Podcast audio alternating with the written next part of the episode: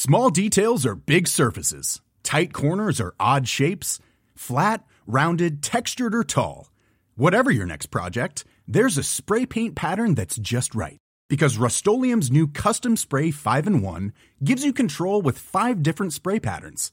So you can tackle nooks, crannies, edges, and curves without worrying about drips, runs, uneven coverage, or anything else.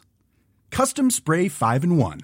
Only from Rust-Oleum One size fits all seems like a good idea for clothes until you try them on. Same goes for healthcare. That's why United Healthcare offers flexible, budget friendly coverage for medical, vision, dental, and more. Learn more at uh1.com.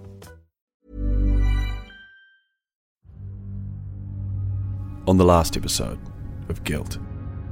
He looked, reminded me straight away of um, Billy T. James. Similar sort of face and that, but this guy had a straight, deadpan face, yeah, expressionless face. And sitting with beside him was this beautiful blonde. The other thing is, um, they also say, "Well, have you been up to the swimming hole um, in the Parakiwai?"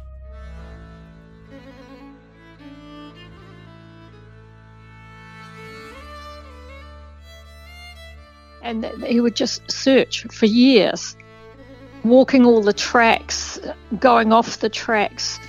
It, it just um, it can just consume them. I was the last one that probably ever saw them alive, and I, I've never told anybody. They've obviously been digging, and I've just pulled a bone out. There's a piece of bone right here.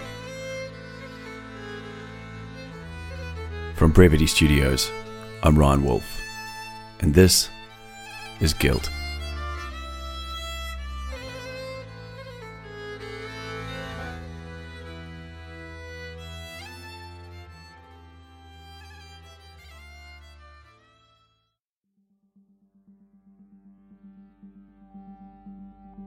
In the last episode, I introduced a brand new witness in this case former landowner Barry Lindsay, who told me of his critical sighting of who he believes was Heidi and Urban being driven by a mouldy man with an expressionless face down Parakiwai Quarry Road late one afternoon in early April 1989. This is the very same remote country road that provides access to the forest block where Urban Hoglin's body would be discovered in October of 1991. According to the police's theory on this case, and the one used to convict David Tamihere, this sighting should not be possible. Let me remind you that it was the police theory then and today that Heidi and Urban were murdered by David Tamihere in the remote area of Crosby's Clearing, 73 kilometres away on the west coast of the Coromandel Peninsula. So the question remains how did they end up here, driving up this remote road? Other than Barry, the last believed sighting of the couple was at a hairdresser's in Thames on Friday, April 7th. In this episode, you'll hear from a new, never before heard witness that I believe provides the missing link. Much like Barry Lindsay, this man has sat on this sighting for 34 years without realizing its importance, and has never spoken to anyone but me. But before we hear from him, I want to cover an important topic the timeline of movements of David Tamihere before and after the disappearance of Heidi and Urban. Is it possible they may hold some vital clues? Just to give you a bit of perspective for this area, the Coromandel Peninsula is a large finger of land that juts out from the east coast of the North Island of New Zealand. On the west coast of this peninsula is the town of Thames. It is here that we find Tararu Creek Road and the site Tamihere alleges he stole the white Subaru.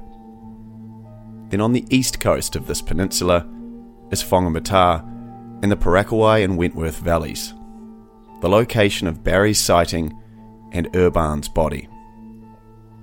The shortest distance by vehicle between these points is 73 kilometres by car. However, it is possible to cross this distance via tramping tracks through the thick native bush. As the crow flies, not taking into account elevation change or difficulty, it's approximately 23 kilometres. It's difficult tramping, following low river valleys and high ridges. But the point is that it's possible to cross from one side to the other through the bush on foot. It is through this area that we're going to track David Tamihere's known and unknown movements.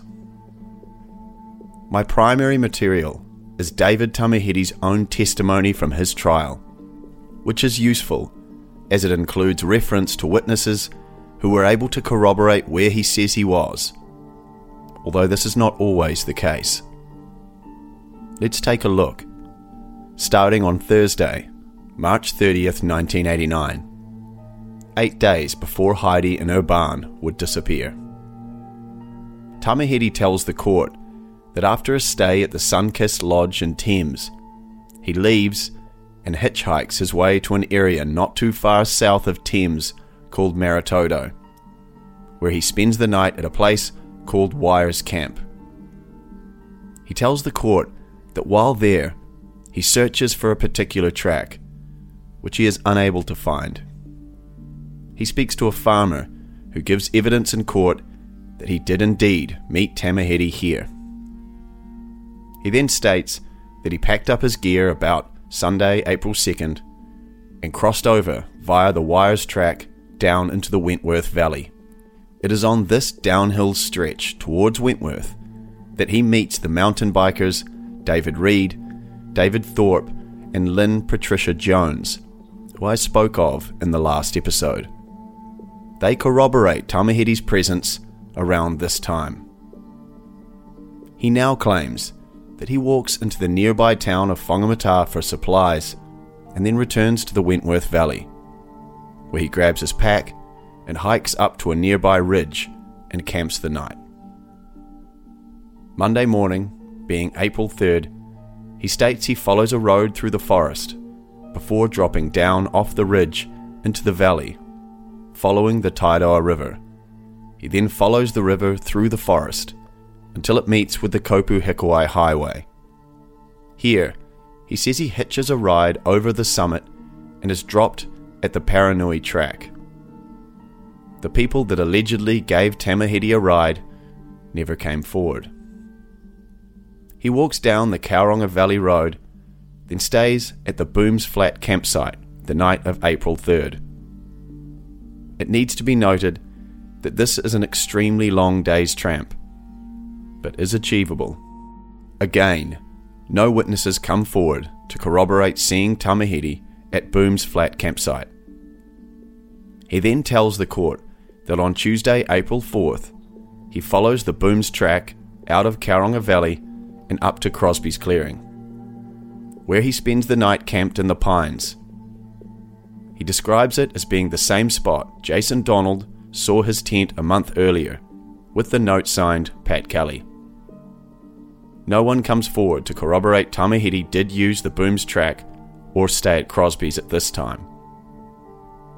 On Wednesday, 5th of April, he tells the court he follows the track north, crossing the Tapu Coroglen Highway, where he camps on the other side of a mountain known as the Camel's Back.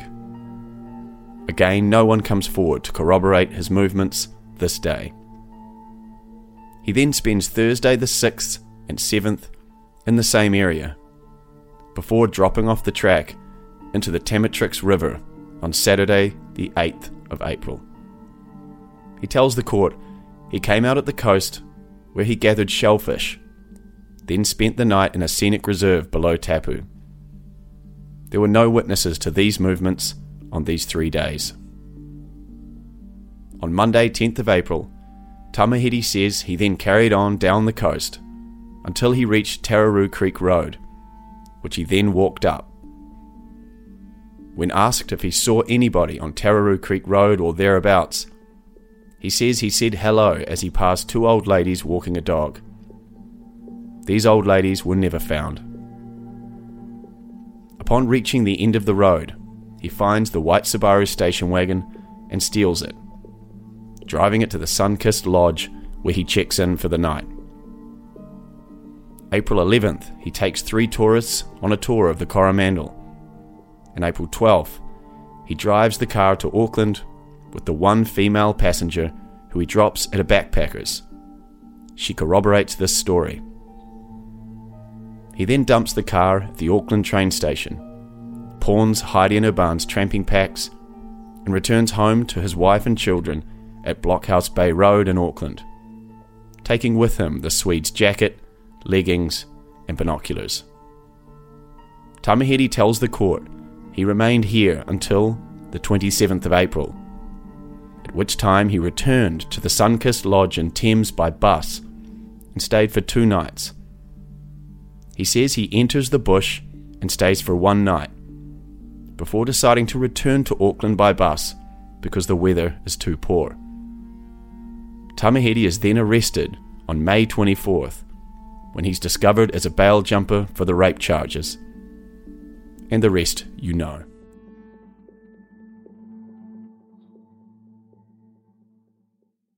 What you've just heard are Tamihere's movements, as told by him, from March 30th through to April 27th.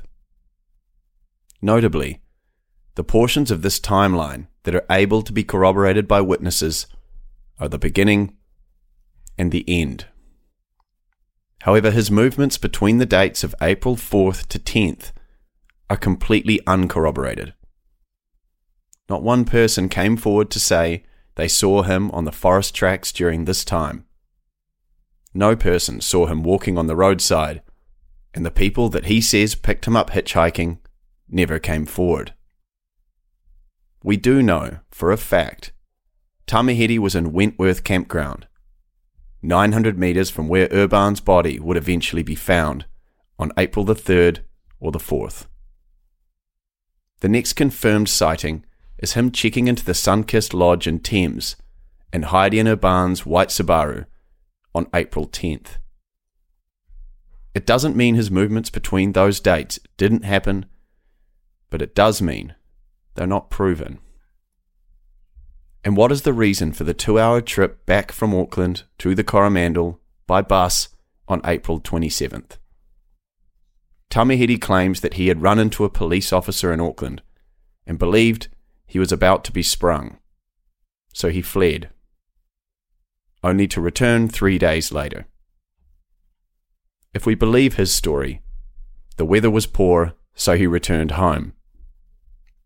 But it is a curious trip. Back into the same area of bush near Thames. The same area as Crosby's Clearing and Tararu Creek.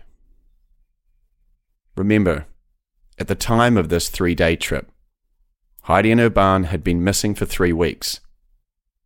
But of course, no one knew this and wouldn't know for another three weeks. You know me. I don't like to sit on my hands. So I wanted to go and visit some of these locations Tamihere claims he walked during this period. So I was back in the ute, and Ellen and I were off to the Coromandel. So we've come, now I'm just kneeling down in the middle of the road at a road closed sign. Uh, we've driven quite a way now, and we're at the spot that apparently David had said that he he tramped through to this pot to this point, and it was here that he was he um, hitchhiked from here further on. And I mean, we've been driving for a good half an hour, and this bush is incredibly thick. So I'm going to put the drone up here just to get a better idea of of the kind of land that we're looking at because it is incredibly incredibly rough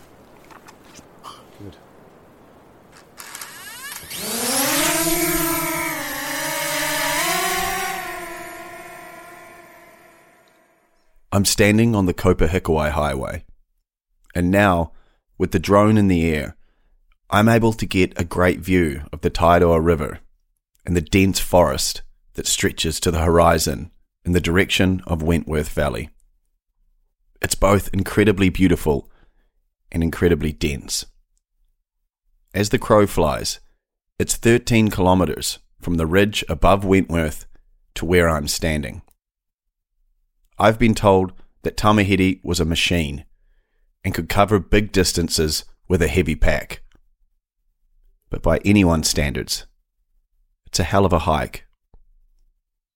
Alan and I crowd over the screen, and he points out the first section of the route Tamihere claims he took on April 3rd, 1989. So that's south down that Yeah, way. so just go around a bit more. So here's Oh. the road. We're on the road, okay. So go back. There'll be the Tairua River, be down here somewhere. Keep going. Yeah, see, there's a river that I saw there. Yeah, that's the Tairua River there. Rightio, yeah. Ah, that's better. Now see it going around and going way up, and it follows the bottom of that green. Oh, so that's where he would have come from. No, yeah, he would have walked down there and come around, or he's come straight up here to here. Yeah. But it's neither here nor there. Mm. Whichever way he goes, about the same distance. But that's where he's come from. Way the f- Way up there. there's the back.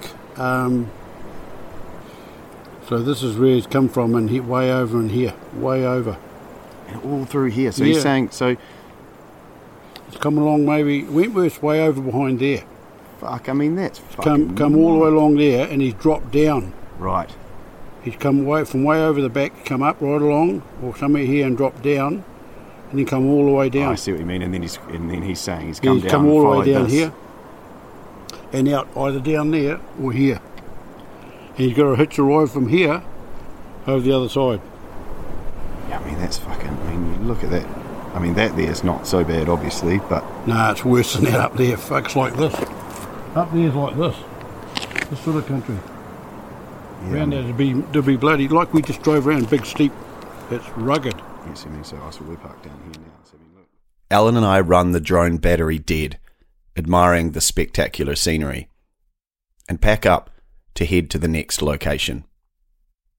But as we drive off, we see a dirt track down into the bush towards the river, so decide to take advantage of our four wheel drive and make our way down through the trees until it reveals the Tairua River, snaking its way through the forest over a bed of rocks made smooth over millions of years. So we've just driven down off the Kopu Hikuai Road, and David, this is the spot that we surmise that David must have come off and then jumped in the car to hitchhike on State Highway 25, uh, standing next to the Tairua River now, which has actually got a bit of a flow to it. It's a beautiful spot. But even from here, looking back up, you know, this is this is thick bush, native bush. It's um, we're not talking about pine forest with lots of room to move. We're talking thick, overgrown native bush.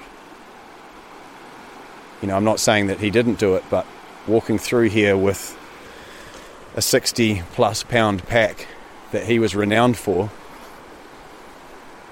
yeah, it certainly seems a um, a big ask in the time frame that he said he did it. But you know, then he was out in the bush a lot. It's you know, it's it's possible, but this is going to be something we're going to put to the test. Yeah, it's beautiful country out here. Classic New Zealand.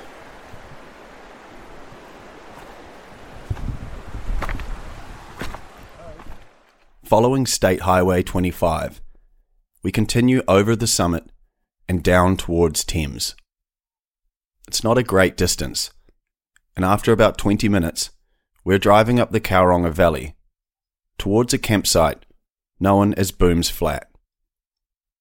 This place is of interest, as it's the location Tamihere claims he stayed on April 3rd after his epic sojourn cross country from the Wentworth Valley. it's also significant for a couple other reasons. In Tamihere's first ever interview with police in this case, he was asked how he could explain having Heidi in Urban's jacket, binoculars, and leggings in his wife's Auckland home. His initial claim was somewhat bizarre in that he claimed he had found a cardboard box sitting at the Booms Flat campsite, and inside were these items and the packs he pawned in Auckland. Once he realised police knew he had been connected to the vehicle, he changed his story and said he didn't find the items here. But it is somewhat curious as to why he picked Booms Flat as the spot for this lie. Of course, it would be logical that if he did stay here, as he claims, that this would be a spot he realistically could have found the items. Remember, his story of staying at Booms Flat on April the 3rd was never corroborated. But is it possible that he somehow knew Heidi and Urban had stayed in this campsite? Corroborating his lie that they could have accidentally left a box with the items found in his wife's home. No one knows with certainty where Heidi and Urban spent their nights from April the 6th onwards. The last known location they camped was in Waihi on April 5th. During the police investigation, witnesses came forward from all over the Coromandel saying they had seen the couple between April 5th and 7th. But many of these sightings clashed, and quite simply, they couldn't all be true. However, there was one particular sighting that seems to stand out from the rest. And this was of a couple seen on Saturday, April 8th at Booms Flat campsite. So we're heading up Kauaeranga Valley Road, uh, which runs next to Thames on the other side of Tararu Creek Road. Uh, again, it's it's pretty bushy, but it's a bit more built up than the other side. There are houses and things along the way. So coming up this way because there are a couple potential sightings of Heidi and Urban up this way uh, by some Air Force cadets and then uh, a couple other people. But it's interesting to think why he picked Booms Flat. Did he know that they had been here? And as a result, you know, that might be corroborated by someone else who might say, oh, yeah, I saw them there, so it could make sense that he found this box of things there. So, yeah, we're going to go check it out, get some eyes on the ground, and see what it looks like. Uh, Alan's been up here and looked around a bit before, so uh, he can show me around. So, yeah, let's uh, keep driving.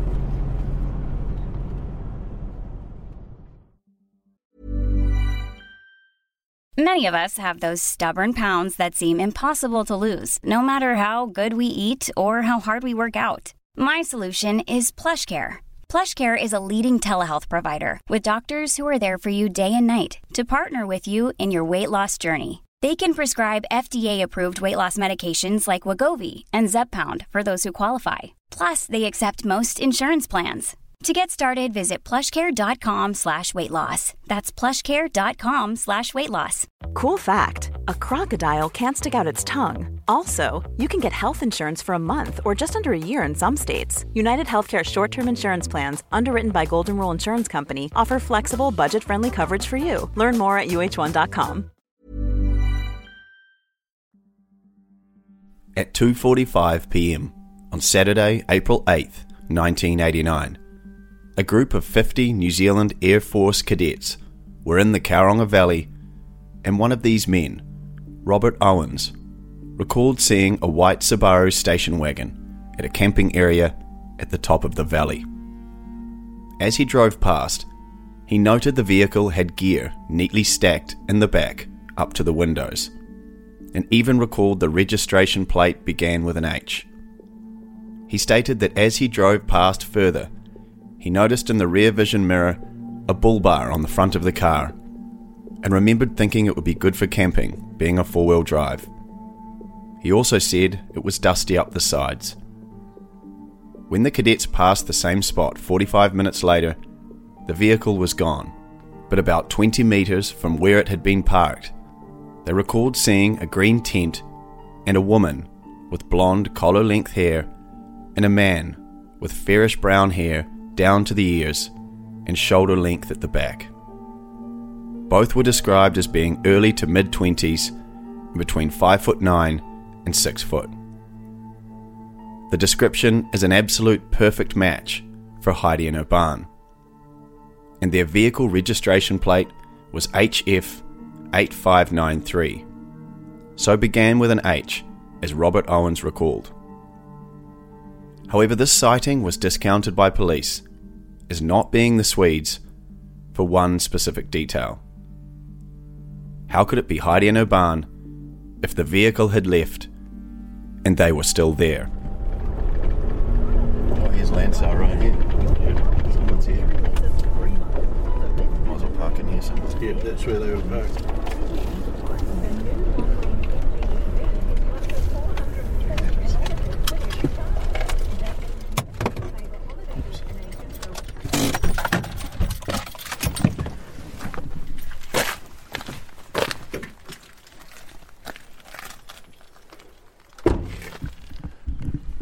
So we've just driven up Kauaeranga Valley Road for a good 15 minutes or so.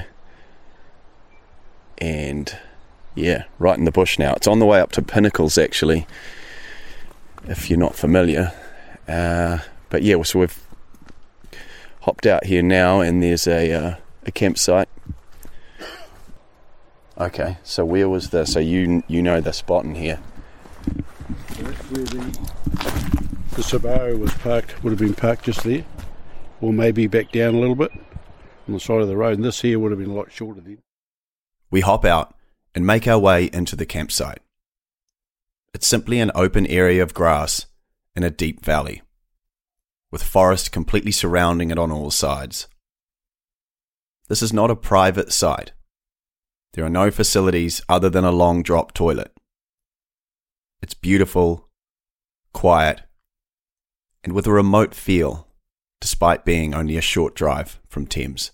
Oh, so this is where it was actually, this is where people said they saw it. Yeah, the the, The um, cadets. yeah, the cadets. Oh, so they actually said they saw it right here at Booms. Yeah, they're parked there. Remember when they drove up, Yeah, okay. Yep. and there was nobody there. Then when they drove down, what was it about an, an hour later? It was gone. Three thirty. Yeah. The vehicle was gone, but they saw the tent.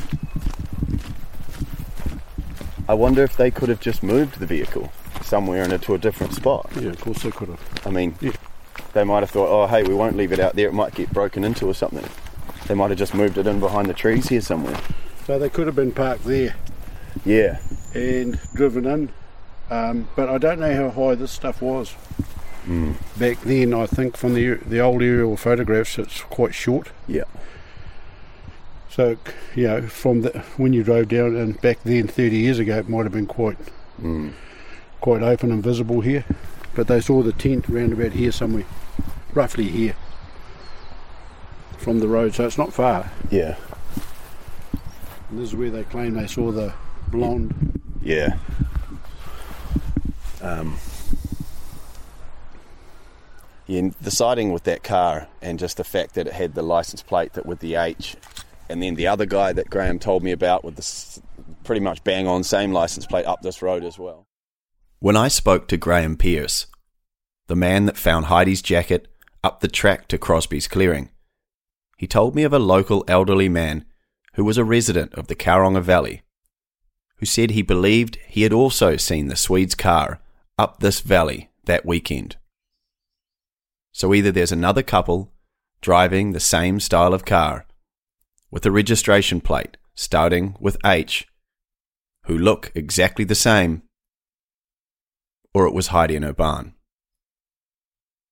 Alan's been up here before and shows me the exact location Tamihere says he found the box in his initial lie to police, which coincidentally happens to be in the same area the cadets say they saw the couple on Saturday, April 8th. If you have a look at the map I gave you, that Tamihere drew where he found the gear, Mm. And it's right there in the box. He put Oh, so this is where he said he saw it. This is where he said he found the gear, the boxing. I mean, that's too much of a fucking coincidence that you've got people that say they saw a tent here, and then he said he had to have seen them here. Yeah, so uh, he put a cross about here. It's just here or there, right? You you have a look on the on the thing because when you you see his drawing, Mm. Uh, yeah. it comes up, and then the road splits off up there. You can Yeah. see it. Yeah, I And saw big that. Pines, they've been cut out now. There's the big Mm. pines up behind there. So this is where he claims he found the boxes, Mm. right? Yeah. Why the fuck would he pick here? Is it a coincidence that Tamihere picked this exact spot for his story that he found the box? The same spot the cadets claim to have seen the Swedes. Or is there something more to this? In reality, there were two specific reasons police discounted this sighting. The first is the car being gone. But the second, and more importantly for their case, if this were the Swedes at Booms Flat, then the Crosby's clearing sighting, allegedly of Tamihere and Heidi, would be impossible, as they couldn't be two places at the same time. Unfortunately, I discovered the cadet that saw the car and the couple at Booms Flat, Robert Owens, recently passed away, so I can't ask him. But for me, I don't see any reasonable explanation as to how this couldn't have been Heidi and Urban. Given the campsite's close proximity to Thames, which was their last known location, the fact no one knows where they camped this night, and that store owner Graham Manning had even recommended this exact location to them two days earlier. So, how do we explain the car being gone? There is one obvious possibility that they had met someone who, for whatever reason, was moving or using their car. Uh, yeah, so leaving Booms Flat now, we're heading back down, and can't help but feel that if the cadets did see the tent and everything in the car in this place, they said they did, and that's also the same place Tamihere said that he saw the box. It's a hell of a coincidence. We leave the Kauaeranga Valley and head south out of Thames, making the turnoff to Maratoto, and the site of the location Tamihere camped on April 1st, before he made his way over the Wires track and down into the Wentworth Valley on April the 2nd. Today, it's just a wet, empty paddock at the base of a hill. We climb a fence and find the exact tree Tamihere likely camped under 34 years earlier. Alan and his extensive knowledge of the Coromandel has become an invaluable resource for me during this investigation. He spent years of his life in this backcountry, trapping possums and hunting. Okay, so we've just gone down Wires Road and we're at the Maratoto car park. Well, not car park, uh, we're at the Maratoto, the old campground. Uh, we've just crossed a, uh, where the stream comes down. There's a ford, and now we're just walking into a, yeah, the old campground. She's pretty boggy. So this is where Tamihere says that before he ended up going over to Wentworth, he got dropped off, walked up here, and camped a night. And someone actually saw him camping here with a fire. And this is the tocha tree that he was camped under. One of these two. Yes. And then which ways does the track go from here? There was a toilet over here, an old long drop, Oh, okay. and I think this was the Boy Scouts campground. I think they called it. And that's your road that goes up. We'll go up there in a minute, and it goes up to the end, and that's where the track starts. Oh, okay. And the wires goes, the wires track they call it goes right up. And then you got the circle track. Then it drops down into the Wentworth Valley. It's, you come down into the Wentworth Falls. Yep. So this is where the chap and his two sons, I think, were chatting to Oh, to okay. Tamihere, and there was another sighting. The landowner who came up to sight his rifle in, remember? Yep. He was talking to him as well. Oh, so okay. there was you know, three or half a dozen people. Oh, so he was definitely here. Oh yeah, absolutely. Yeah. He, yeah, he even says himself Yeah. that he used to camp here and then he walked up the back Yeah. and So from here to Wentworth, he'd get there in a day. oh yeah, Yeah, yeah, okay, yeah. Yeah. So it's just up and over. yeah, it's probably about three three hours, two or Right. three hours away. Oh, so probably on. Yeah. Yeah, okay. We hop back in the ute and make the five minute drive up the hill to the start of the Wires track over to Wentworth, which is so named due to the power lines that once ran across, connecting the two valleys. Probably walk this one one day too. Hmm. So we're at, now at the Wires car park. So this is where you can go right over the top and down into Wentworth. So it says six hours, uh, but you know you could do it a lot quicker than that, more than likely. And so this is where Tamihere said he came over to here to get to Wentworth, where it all sort of started. The track's uh, she's not in the best state, but it's not too bad pretty wet. People get up here with their dirt bikes, do they? Or they maybe at some point. Visiting all these locations has really helped me better understand how connected all these places are, but also how thick and remote this bush truly is. There's no doubt that David Tamihere was extremely capable in the bush. He could cover huge amounts of ground, even with his heavy pack. But the question is did he? between the dates of April 3rd and April 10th. It's within this window of time that Heidi and Urban would disappear. And it is during this time that there are no official witness sightings of Tamihere noted by police. Of course, we've now got Barry Lindsay describing a man driving Heidi and Urban up Parakiwai Quarry Road who fits Tamihere's description but we don't know exactly what date this sighting took place. And if that was Tamihere, how did he end up driving their car, with them in it, casually, 73 kilometres away from Thames, the last place they were seen? What's the connection? What you're about to hear is what can only be described as a bombshell. During my investigation, I've discovered a new, previously unheard witness that I believe holds that missing piece. Hey Murray, how are you? Nice to meet you. Nice to meet you. I'll shake you the other one, but I. Oh right. okay, I'll just um, I'll just get my jersey. off. It's quite warm, actually. Yeah, it's lovely over here. Frost there this morning. Wicked frost. Yeah. There was only a little one here. Oh no, we had a good one. That voice is Murray Jenkins. I received an email from him only the day before this interview.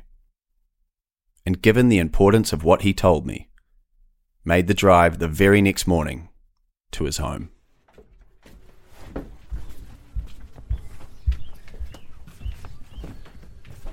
Oh, cool place. I like those kind of like things like that. It's quite cool.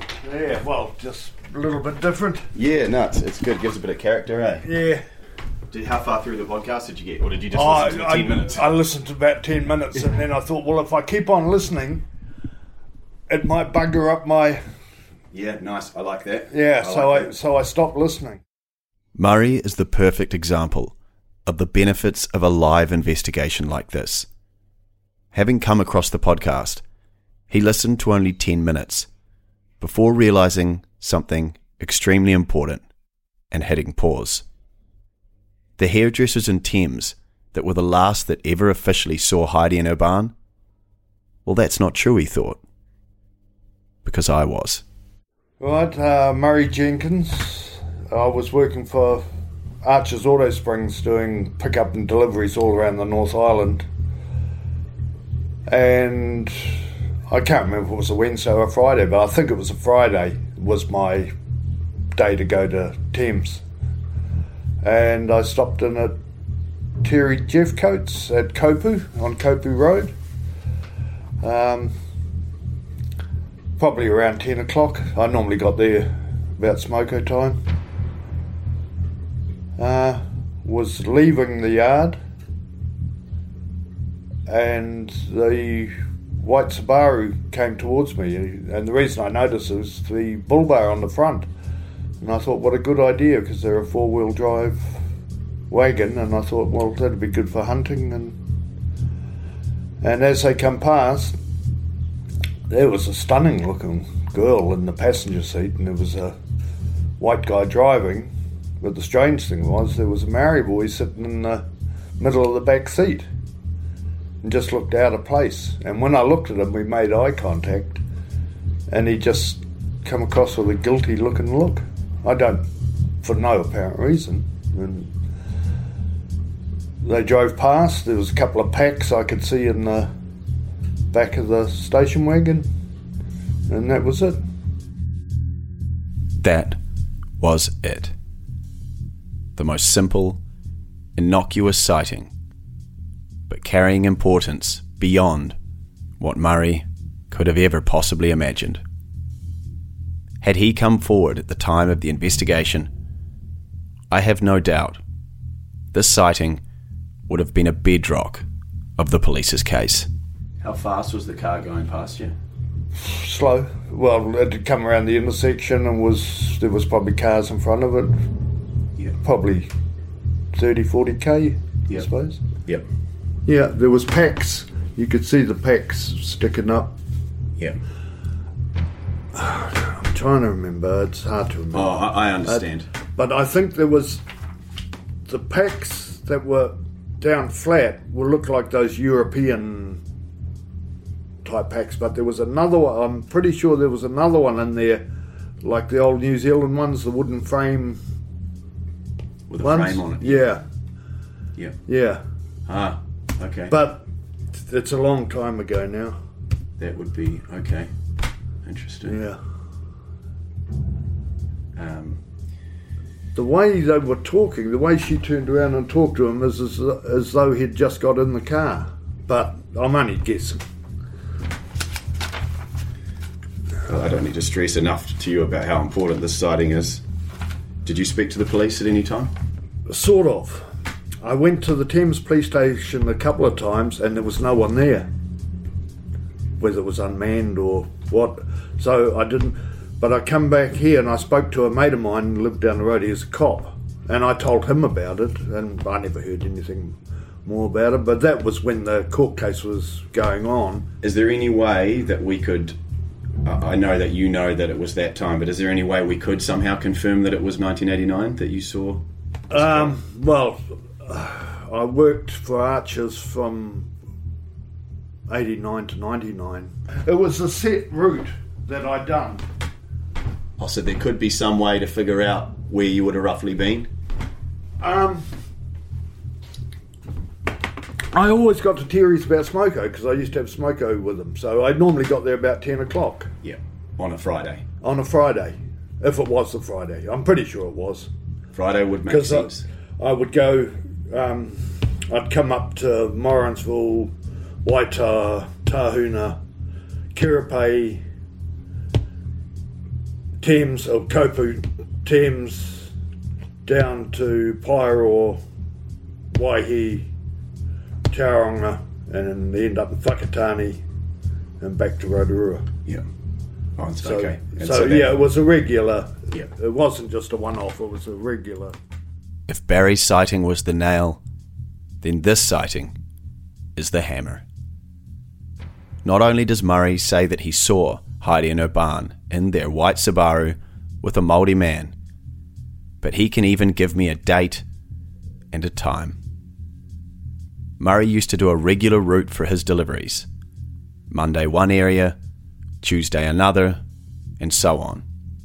The same every week and every Friday he would visit Thames.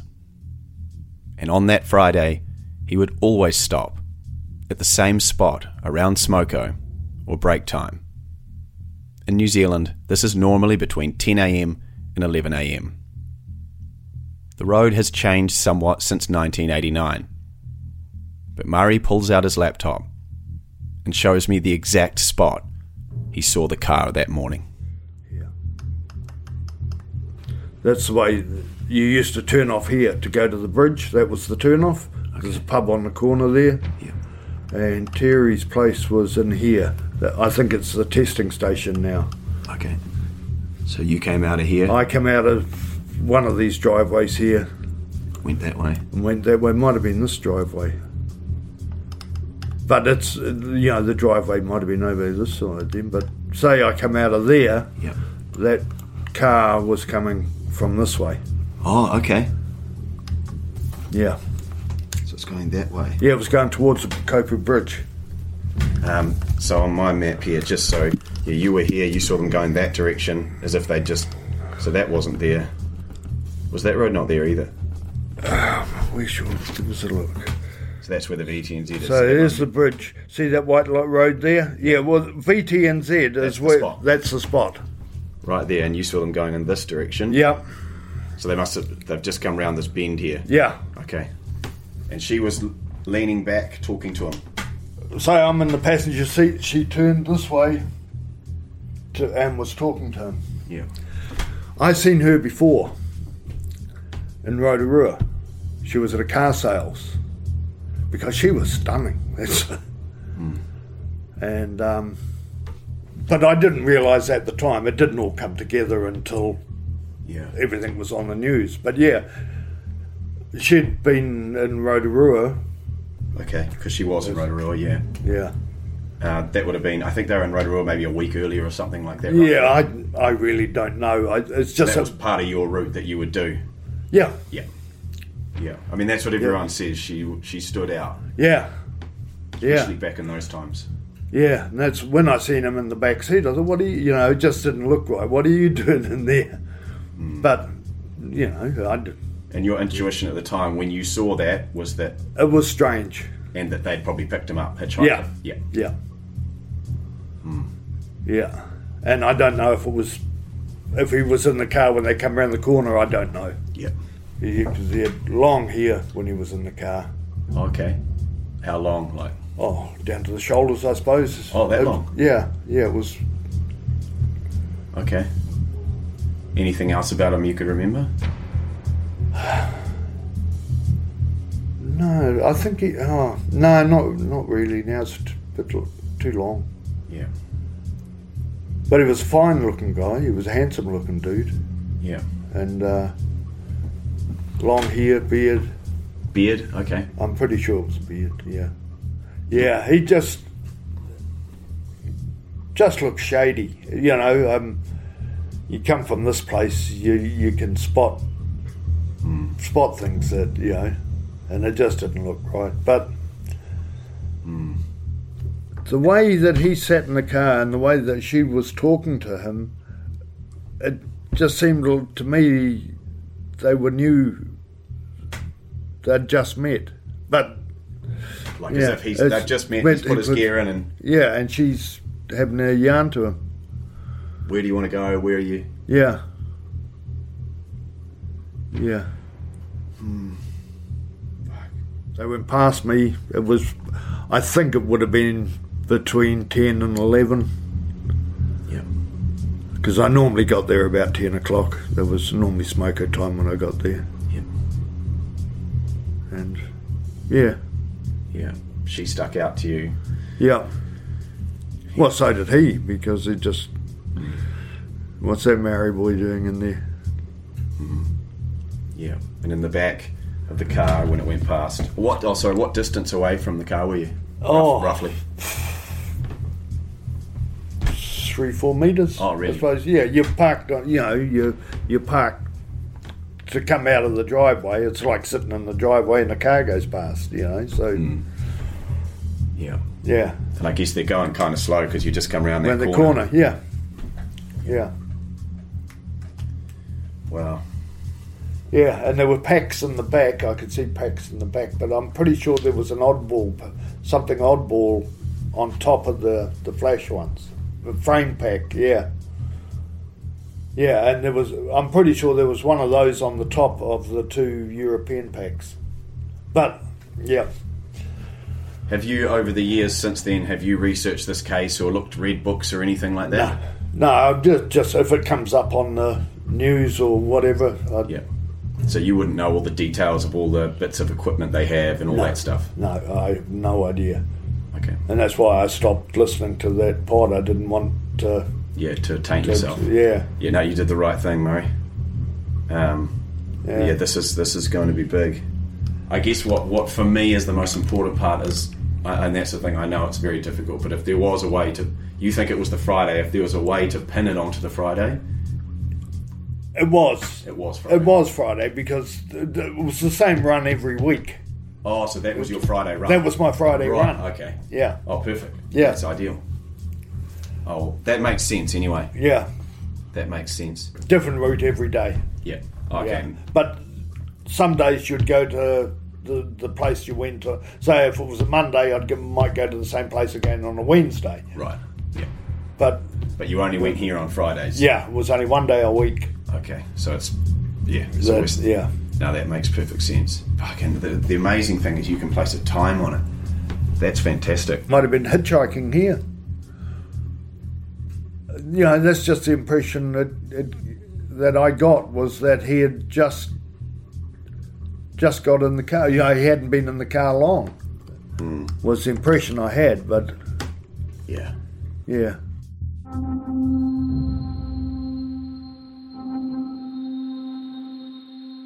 Like Barry's sighting, we'll get into the possible identification of this Māori man in the car in a later episode.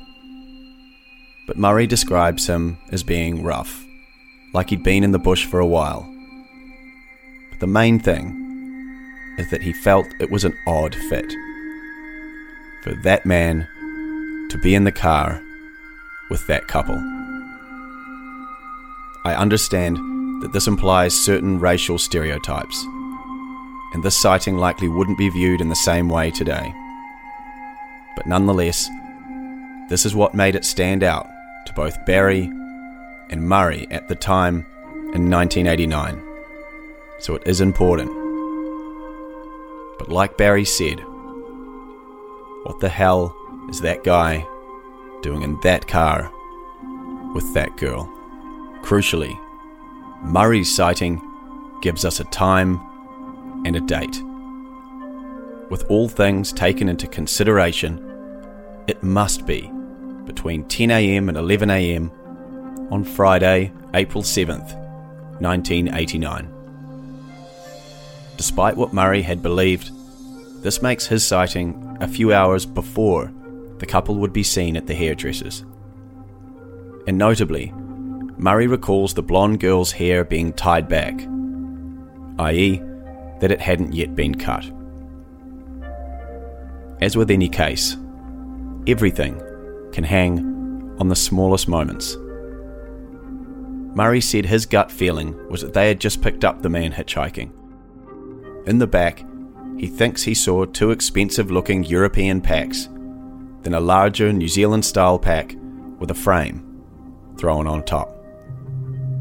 David Tamihere also carried a tramping pack that fits this exact description. And its position on top of the other packs would indicate that they had picked this man up hitchhiking, and he'd simply thrown his pack on top. Now let's consider the location Murray saw the car. Almost directly off the end of the State Highway 25 Kopu Highway. The same road Tamihere claims to have hitchhiked down four days earlier, although this was never corroborated. Whoever gave him a ride that day never came forward. Is it possible that there's a reason why they never came forward? Because they couldn't. Did David Tamihere emerge from the Coromandel Forest on State Highway 25, stick out his hand, and catch a ride with a friendly Swedish couple in a white Subaru station wagon, who then drove right past Murray Jenkins? Is this the missing piece? The place where it all began. Fateful meeting. Or is there something more? Questions yet unanswered. You bet. This is only the beginning. And in the final six episodes of this season of Guilt, you're going to hear the truth. And it's beyond what you could have ever imagined.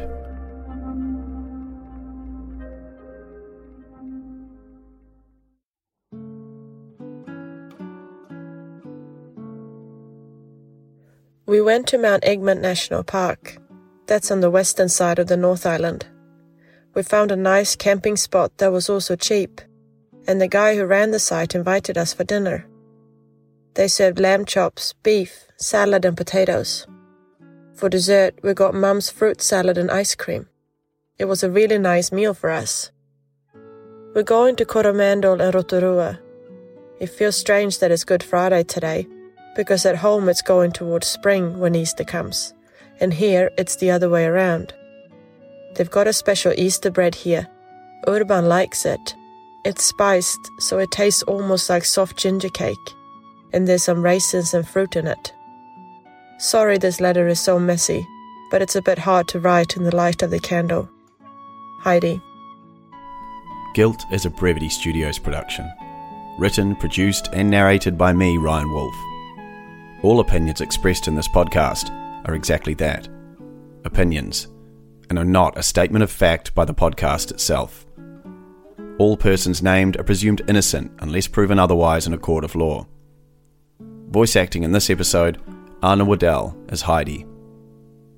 If you have any information related to the murders of Heidi and Urban, you can email us anonymously at brevitystudiosnz at gmail.com.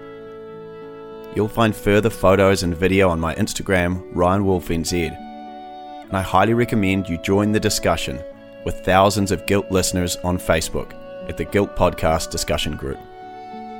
Guilt is a 100% independent production.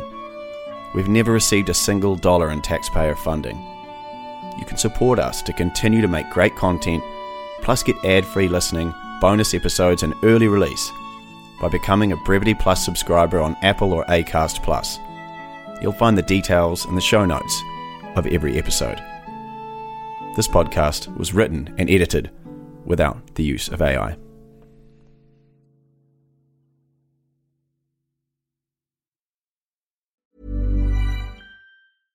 Imagine the softest sheets you've ever felt. Now imagine them getting even softer over time. That's what you'll feel with Boll and Branch's organic cotton sheets. In a recent customer survey, 96% replied that Boll and Branch sheets get softer with every wash. Start getting your best night's sleep in these sheets that get softer and softer for years to come. Try their sheets with a 30-night guarantee. Plus, get 15% off your first order at bollandbranch.com. Code BUTTERY. Exclusions apply. See site for details.